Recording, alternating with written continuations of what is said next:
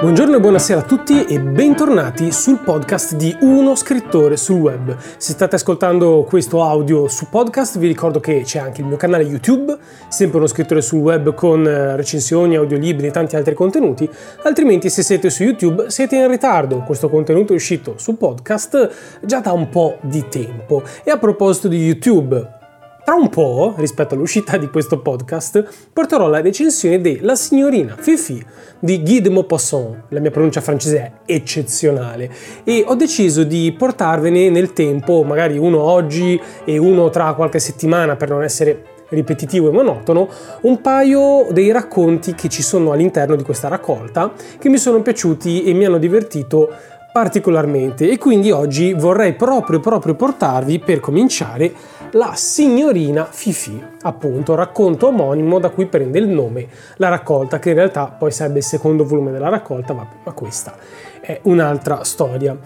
Allora, Fino ad adesso c'è stata la musica naturalmente di sottofondo, ma eh, per godere meglio dell'audio la togliamo e partiamo. Il racconto è molto breve e durerà pochi minuti. Il maggiore, conte di Farlsberg, comandante prussiano, finiva di leggere la sua posta, con la schiena sprofondata in una grande poltrona imbottita e i piedi stivalati sull'elegante marmo del caminetto, sul quale i suoi speroni, in tre mesi, da tanto durava l'occupazione del castello Douville, avevano inciso due buchi considerevoli, che si incavavano ogni giorno un poco di più. Una tazza di caffè fumava su un tavolino intarsiato cosparso di macchie di liquori, di bruciacchiature, di sigari, di incisioni del temperino dell'ufficiale conquistatore che, a volte, smettendo di temperare una matita, tracciava sul mobile grazioso cifre o disegni, secondo l'estro delle sue indolenti fantasticherie. Quando ebbe finito di leggere le sue lettere ed ebbe scorso i giornali tedeschi che il suo furiere gli aveva appena portati, il maggiore si alzò e dopo aver gettato sul fuoco qualche grosso pezzo di legna verde, quei signori infatti per scaldarsi stavano a poco a poco abbattendo tutto il parco, si accostò alla finestra. La pioggia veniva giù a gran fiotti, una pioggia normanna che pareva scagliata da una mano furiosa, una pioggia tutta di sbieco, spessa come un sipario, come un muro a righe oblique, una pioggia tutta sferzate, tutta schizzi, che annegava ogni cosa, una vera pioggia dei dintorni di Rouen, vaso da notte della Francia. Per parecchio tempo l'ufficiale se ne stette a guardare le aiole inondate e laggiù l'andele in piena che straripava. Guardava e tamburellava con le dita sul vetro un valzer del Reno, quando un rumore lo fece girare di scatto. Era il suo aiutante, il barone di Kelweigstein, che aveva un grado equivalente a quello di capitano. Il maggiore era un gigante, largo di spalle, ornato di una lunga barba che gli si allargava con un gran ventaglio sul petto. L'insieme della sua alta, solenne figura suggeriva l'idea di un pavone militare, un pavone che portasse la coda spiegata sotto il mento. Aveva occhi azzurri, freddi e dolci, una guancia sfregiata da una sciabolata della guerra d'Austria.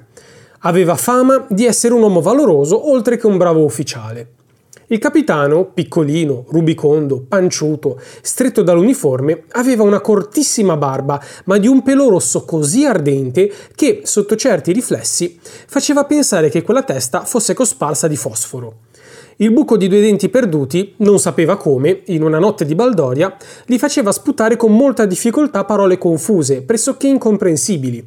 Ed era calvo soltanto sulla sommità del cranio, tonsurato come un frate, con una piccola corona di capelli corti, ricciuti, dorati e lucenti intorno a quella chiazza di pelle nuda. Il comandante gli strinse la mano e trangugiò d'un fiato la sua tazza di caffè, la sesta, dalla mattina, ascoltando il rapporto del suo subalterno sugli incidenti verificatisi durante il servizio. Poi tutti e due si accostarono alla finestra, dichiarando che non c'era da stare allegri. Il maggiore, uomo tranquillo con una moglie in patria, s'adattava a tutto ma il barone, capitano, gaudente incallito, frequentatore di bordelli, forsennato donnaiolo, si rodeva dalla rabbia di essere prigioniero da tre mesi della castità obbligatoria di quel posto in capo al mondo.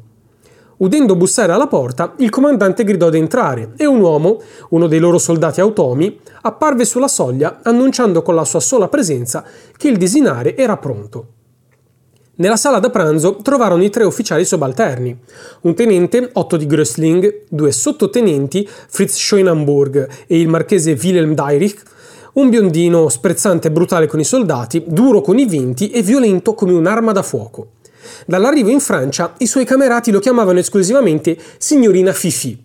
Quel soprannome gli veniva dal suo aspetto civettuolo, dal suo vitino sottile che pareva serrato in un busto, dalla sua faccia pallida nella quale apparivano appena i baffetti incipienti, dall'abitudine di esprimere il suo sovrano disprezzo per uomini e cose, usando continuamente la locuzione francese Fifi donc, che pronunciava con un leggero sibilo. La sala da pranzo del castello Duville era un lungo e lussuoso locale, nel quale gli antichi specchi, costellati di colpi di pistola, e i grandi arazzi di Fiandra, squarciati a colpi di sciabola e qua e là ridotti a brandelli cadenti, rivelavano come la signorina Fifi si svagasse durante le sue ore d'ozio. Alle pareti tre ritratti di antenati, un guerriero tutto vestito di ferro, un cardinale, un presidente, fumavano in lunghe pipe di porcellana, mentre in una cornice d'oro sbiadita dagli anni, una nobile signora dal seno compresso ostentava con molta arroganza un enorme paio di baffi disegnati con il carbone. Il pranzo degli ufficiali si svolse quasi in silenzio, in quella sala mutilata, buia per il temporale, rattristante per la sua immagine di disfatta, dal vecchio pavimento di faggio ormai tramutato in quello d'una bettola. Finito di mangiare, quando cominciarono a fumare e a bere, gli ufficiali presero a parlare, come ogni altro giorno, della propria noia.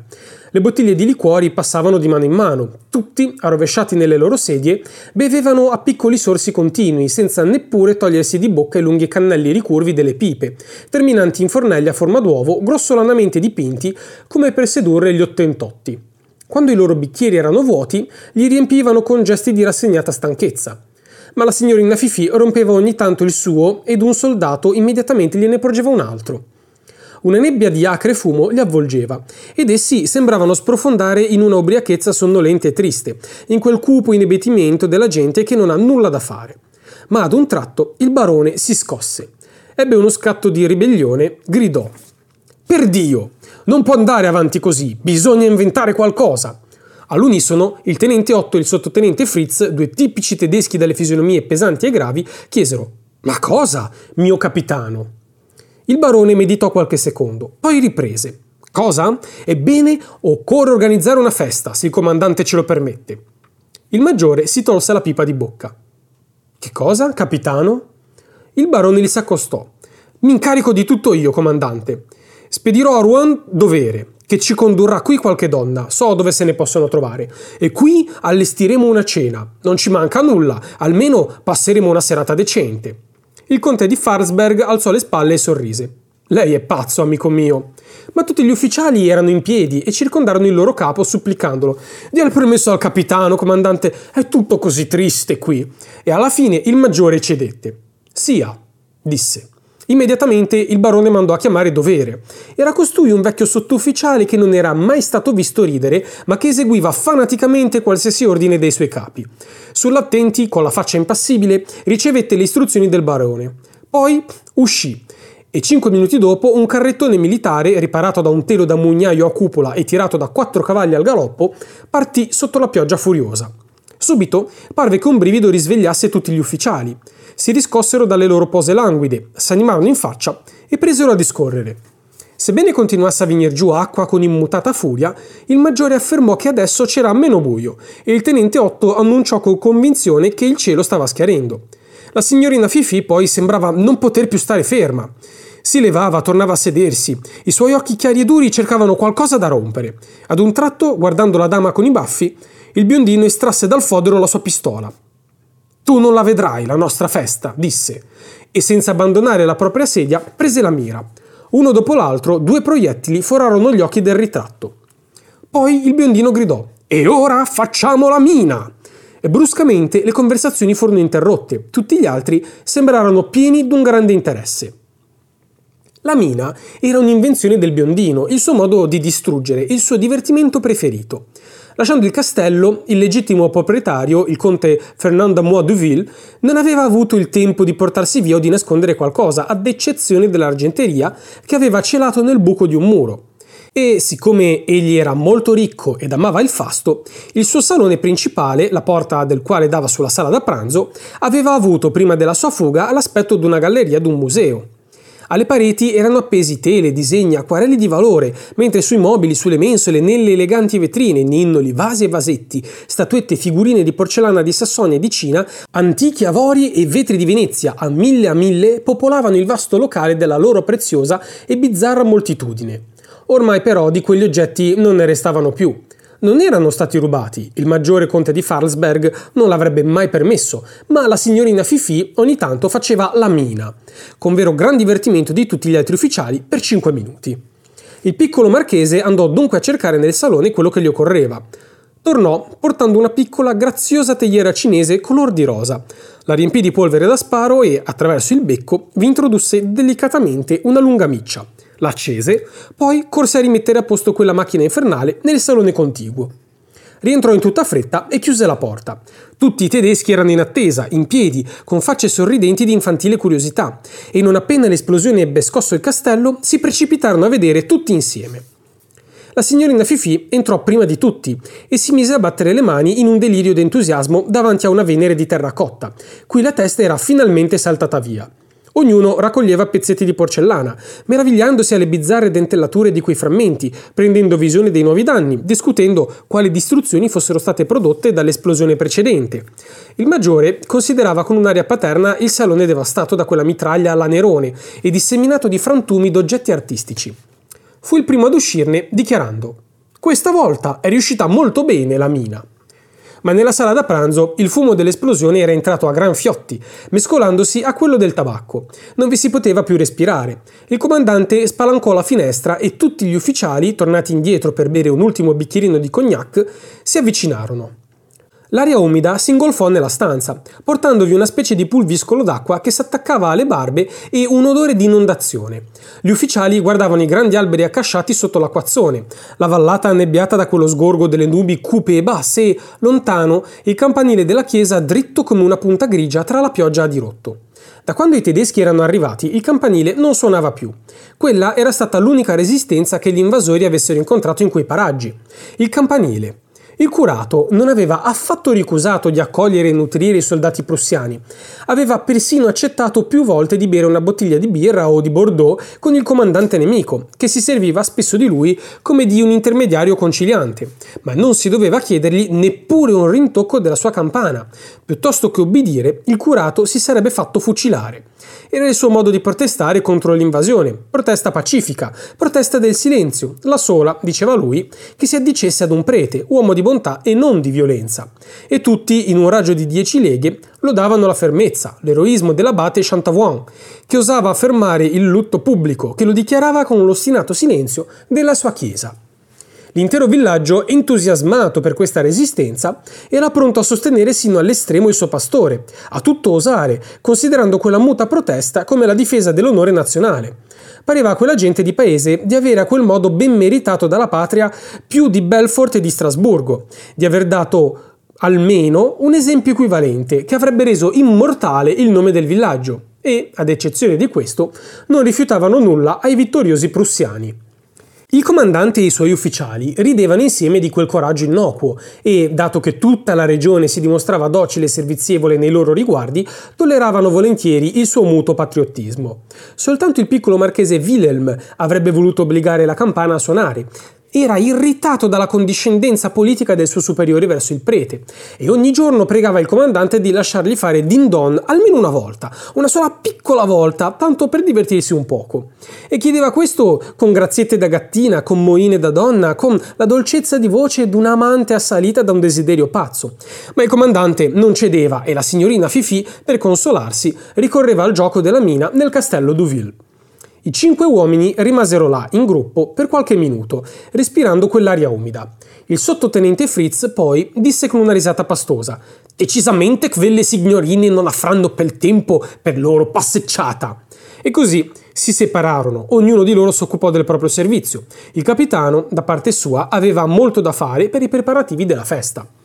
Quando si riunirono nuovamente, a sera, scoppiarono a ridere, vedendosi tutti inghingheri e lustri, come i giorni delle grandi parate, impomatati, profumati, rinfrescati. I capelli del comandante sembravano meno grigi ora della mattina. Il capitano si era rasato conservando solo i baffi, una fiamma sotto il naso. Nonostante la pioggia, la finestra fu lasciata aperta e a turno uno andava ad ascoltare. Alle 6.10 il barone segnalò un lontano rumore di ruote. Si precipitarono tutti e ben presto arrivò il carrettone con i suoi quattro cavalli sempre al galoppo, infangati dappertutto, fumanti e sbuffanti. Cinque donne misero piede sulla scalinata, cinque belle ragazze scelte con cura da un amico del capitano, cui dovere aveva recato un biglietto del suo ufficiale. Non si erano fatte pregare, sicure d'essere ben pagate, conoscendo ormai bene i prussiani dopo tre mesi che trattavano con loro, adattandosi con serenità a subire gli uomini come gli eventi. È il nostro mestiere, dopo tutto, si erano dette durante il viaggio, certo per rispondere a qualche segreto morso di un residuo di coscienza. Subito tutti entrarono nella sala da pranzo.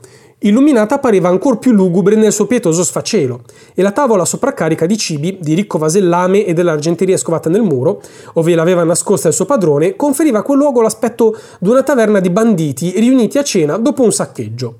Il capitano, raggiante, si impadronì delle donne come di oggetti a lui familiari, giudicandole, abbracciandole, fiuttandole, calcolandone il valore come femmine di piacere, e dato che i tre ufficiali giovani volevano prendersene una per ciascuno, egli si oppose con autorità, riservandosi di fare la spartizione secondo giustizia, cioè seguendo i gradi, in modo da non offendere minimamente la gerarchia.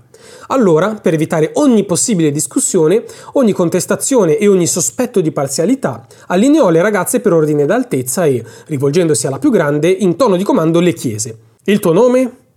Con voce sonora, quella rispose: Pamela e il capitano proclamò numero 1, la nominata Pamela è aggiudicata al comandante. Poi, dopo aver baciato Biondina, la seconda, in segno di possesso, offrì al tenente Otto la grossa Amanda, Eva Pomodoro al sottotenente Fritz e la più piccola, Rachel, una bruna giovanissima, dagli occhi neri come macchie d'inchiostro, un'ebrea, il naso della quale, lievemente arcuato, confermava la regola che attribuisce becchi ad uncino a tutta la razza semita, al più giovane ufficiale, al fragile marchese Wilhelm Dyrich. Tutte e cinque del resto erano piuttosto bellocce in carne, senza lineamenti ben distinti, rese presso a poco uguali in quanto a figure a pelle dalle quotidiane pratiche d'amore e dalla vita in comune delle case di malaffare. I tre giovanotti pretendevano di portarsi immediatamente via le ragazze loro assegnate, con il pretesto di un'offerta di spazzole e di sapone a scopo di igiene. Ma il capitano si oppose saggiamente a tale manovra, affermando che quelle donne erano pulite a sufficienza per mettersi a tavola e che coloro i quali fossero saliti poi avrebbero voluto cambiare scendendo e avrebbero scompaginato le altre coppie. La sua esperienza trionfò. Vi furono solo molti baci, baci d'attesa. Ad un tratto Rachel si sentì soffocare e tossì sino alle lacrime, sbuffando fumo dalle narici. Il marchese, con la scusa di baciarla, le aveva riempito la bocca del fumo del suo sigaro. La ragazza non s'arrabbiò, non disse una parola, ma guardò fissamente il suo possessore con un fuoco d'ira in fondo agli occhi neri. Poi tutti si sedettero. Persino il comandante sembrava entusiasta.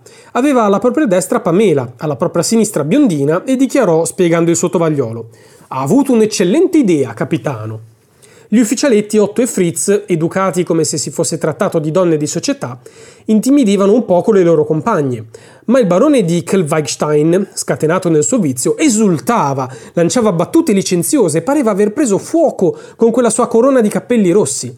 Faceva il galante in francese del Reno e i suoi complimenti da taverna, sputate attraverso il foro dei due denti rotti, venivano fuori in mezzo a raffiche di saliva. Le donne non capivano nulla del resto e la loro intelligenza sembrò svegliarsi solo quando il capitano sputò parole oscene, espressioni crude e storpiate dal suo accento.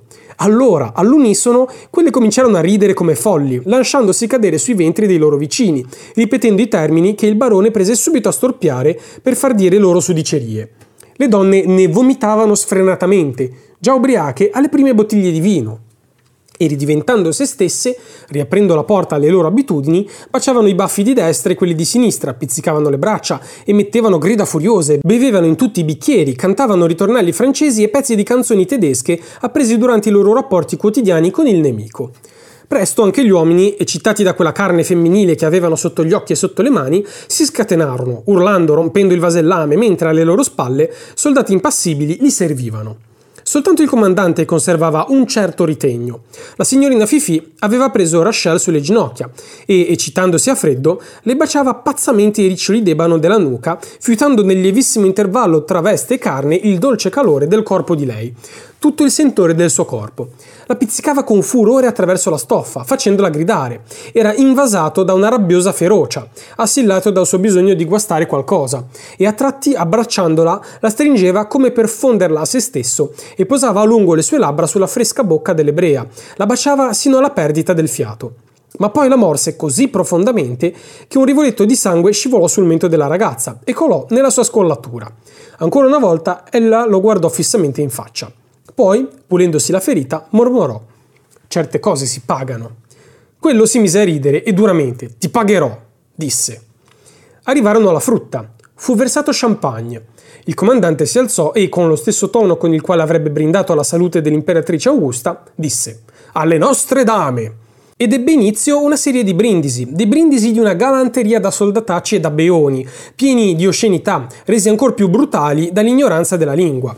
Uno dopo l'altro si alzarono, cercando di essere spiritosi, sforzandosi di ottenere l'ilarità, e le donne, che non si reggevano più per il vino, con gli occhi opachi, le labbra impastate, applaudivano freneticamente ogni volta. Il capitano, volendo certamente conferire all'orgia un carattere galante, alzò ancora una volta il suo calice e disse alle nostre vittorie sui cuori.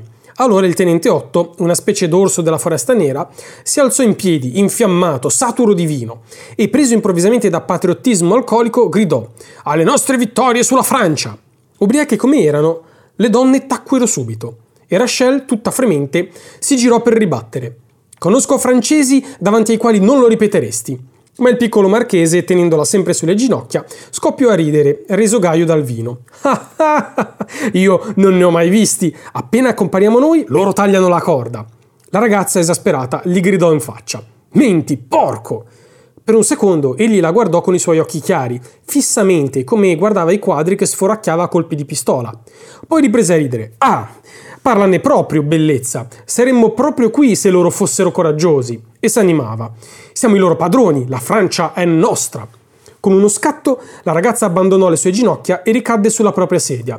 Quello si alzò, tese il suo calice sino al centro della tavola e ripeté A noi la Francia e i francesi, i boschi, i campi, le case di Francia. Gli altri, completamente ubriachi, scossi improvvisamente da un entusiasmo guerriero, un entusiasmo di bruti, afferrarono i loro bicchieri vociferando Viva la Prussia! e li votarono d'un fiato. Le ragazze non protestavano minimamente, ridotte in silenzio, strette dalla paura. Anche Rachel stava zitta, impotente a rispondere.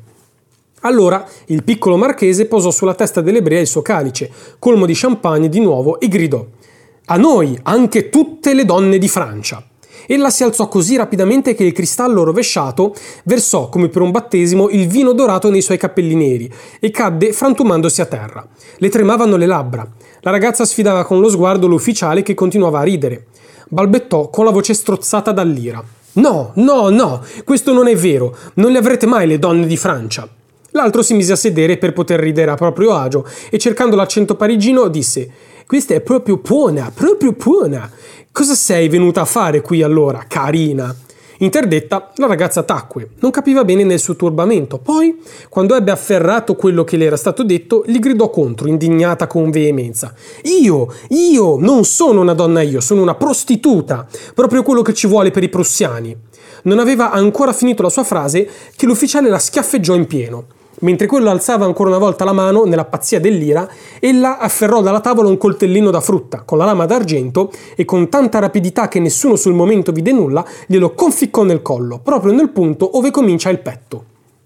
Una parola che lui stava pronunciando gli venne troncata in gola. Rimase a bocca aperta, con uno sguardo spaventoso.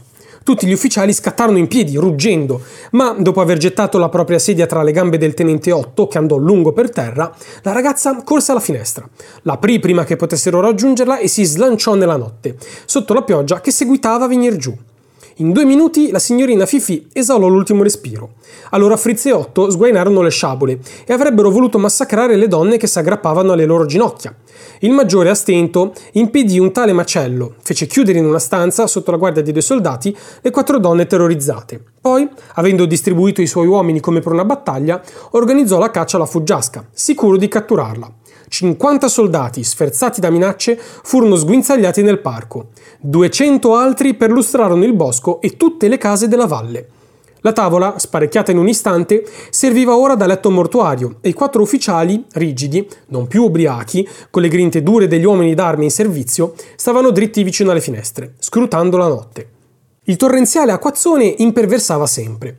Uno scrosciare continuo riempiva le tenebre, un fiottante mormorio d'acqua che cade e d'acqua che scorre, d'acqua che gocciola e d'acqua che torna a zampillare. D'improvviso un colpo d'arma da fuoco risuonò, poi un altro, più lontano, e per quattro ore si continuarono a udire di tanto in tanto detonazioni vicine o lontane e grida di adunata, parole straniere lanciate come richiamo da voci gutturali. La mattina tutti rientrarono. Due soldati erano stati uccisi e tre altri feriti dai loro stessi camerati nell'ardore della caccia e nella confusione di quell'inseguimento notturno. Ma Rachel non era stata trovata. Allora gli abitanti del posto vennero terrorizzati, le loro abitazioni furono messe a soqquadro, tutta la contrada fu percorsa in ogni senso, frugata, sconvolta. Sembrava che l'ebrea non avesse lasciato la minima traccia del proprio passaggio. Quando fu informato, il generale dette ordine di mettere a tacere quella faccenda, perché non voleva dare cattivi esempi all'esercito e inflisse una pena disciplinare al comandante, il quale punì i propri subalterni. Il generale aveva detto: Non si fa la guerra per divertirsi e per spassarsela con le prostitute. E il conte di Farlsberg, esasperato, decise di vendicarsi sul paese. Dato che gli occorreva un pretesto per infierire senza timori, volle vedere il curato e gli ordinò di suonare la campana per il funerale del marchese d'Airic. Contro ogni aspettativa, il prete si dimostrò docile, umile, pieno di riguardi, e quando il corpo della signorina Fifi, portato dai soldati, preceduto in seguito, circondato da soldati che marciavano con tanto di fucile caricato, lasciò il castello Douville, diretto al cimitero, per la prima volta la campana suonò a morto con un certo brio, come se una mano amica la carezzasse. Suonò ancora quella sera, e anche il giorno dopo, e ogni giorno. Rintoccò a volontà a volte persino la notte si metteva in movimento da sola e lanciava nell'ombra pian piano due o tre suoni, animata da allegrie improvvise, inspiegabilmente sveglia. Tutti i paesani la dissero allora stregata, e nessuno, ad eccezione del curato e del sacrestano, si avvicinò più al campanile. Una povera ragazza viveva lassù, nell'angoscia e nella solitudine, nutrita furtivamente da quei due uomini, e vi rimase sino alla partenza delle truppe tedesche. Poi, una sera, il curato, fattasi prestare la carrettella del fornaio, condusse lui stesso la sua prigioniera sino alla porta di Rouen. La giunti, il prete l'abbracciò. La ragazza scese e con molta fretta ritornò alla casa di Malaffare, la padrona della quale la credeva ormai morta. Ne fu tirata fuori qualche tempo dopo da un patriota senza pregiudizi, innamorato di lei per la sua bella azione, invaghitosi di lei per il suo bell'aspetto. Costui la sposò, fece di lei una signora e, come signora, l'ebrea non fu da meno di tante altre. Questo era La signorina Fifi di Guy de Maupassant, un raccontino che fa parte appunto di questa raccolta di racconti chiamato La signorina Fifi. Vi lascio qua sotto il link Amazon nella descrizione della puntata, in modo che se voleste potrete acquistarlo tranquillamente facendovelo spedire a casetta senza muovervi da casa, anche perché non sono sicuro che in libreria si possa trovare senza ordinarlo, quindi tanto vale farselo arrivare direttamente col corriere. Allora, questo raccontino a me ha divertito molto ed è stato il primo racconto che io abbia mai letto di Guy de Maupassant. Mi è piaciuto molto perché ho scoperto tutta una serie di cose di questo autore. Per esempio, il fatto che abbia un senso dell'umorismo notevole anche nel trattare temi che comunque sarebbero spinosi. In realtà in questo racconto Maupassant di cosa parla? Parla della guerra franco-prussiana che è avvenuta a fine Ottocento e quindi del fatto che ci fosse almeno una parte di Francia occupata dalle truppe prussiane, che non è proprio una cosa allegra allegra. Eppure si nota immediatamente, anche probabilmente per un po' di patrioti- patriottismo e di nazionalismo, e comunque Maupassant era francese, il modo in cui descrive i soldati prussiani e le loro attività eh, li rende ridicoli, sono tutti delle caricature, sia esteticamente che linguisticamente che comportamentalmente. Si comportano un po' come delle bestie, no? rovinano il mobilio, i quadri e gli oggetti di valore, si comportano in maniera discutibile, fumano, sparano alle pareti, vanno a prostitute, fanno feste licenziose, insomma li prende abbastanza per il culo, ecco, detto proprio chiaramente. E ogni personaggio, per quanto sia sia un racconto breve, viene caratterizzato in maniera abbastanza netta con pochissimi tratti. Cioè è evidente sin da subito che la signorina Fifi è una di quelle teste di... Eh, non sono sicuro di poter dire le parolacce senza essere censurato, quindi non le dirò, comunque una testa di rapa e, e, si vede immediatamente dal suo modo di parlare delle sue azioni. Si vede quell'altro che è un libertino senza denti con i capelli rossi. Il comandante Farlberg, mi pare, pare che, che, fosse comandante il grado, che cerca di avere quella dignità, di mantenere quella dignità, nonostante evidentemente le cose intorno a lui vadano del tutto a rotoli. Quindi è tutto molto simpatico e divertente e allo stesso tempo appunto parla di un tema comunque caro ai francesi e anche abbastanza spinoso come la guerra.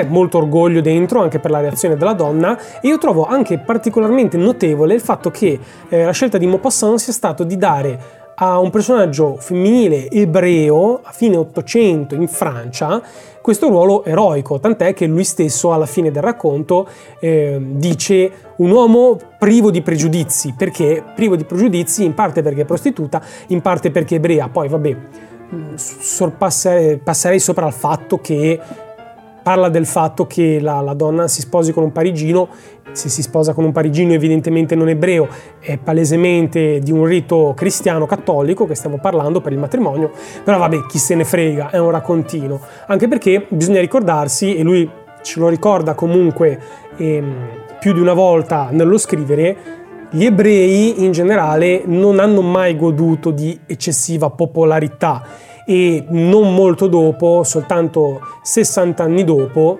rispetto alla guerra franco-prussiana, ci sarà la seconda guerra mondiale e non è che in Francia non ci saranno episodi di razzismo, antisemitismo, ammazzamenti di ebrei, francesi che denunciano i vicini ebrei, eccetera, eccetera. Ci saranno anche tanti episodi Dall'altra parte, in questo racconto stesso, il prete ospita nel campanile della sua chiesa la prostituta ebrea in fuga dall'invasore prussiano, quindi comunque c'è della bontà. Comunque, Guy de Maupassant mi è piaciuto molto, questo racconto è molto carino, molto significativo secondo me, ve ne consiglio la lettura, vi ricordo di nuovo che il link Amazon per acquistarlo è qua sotto.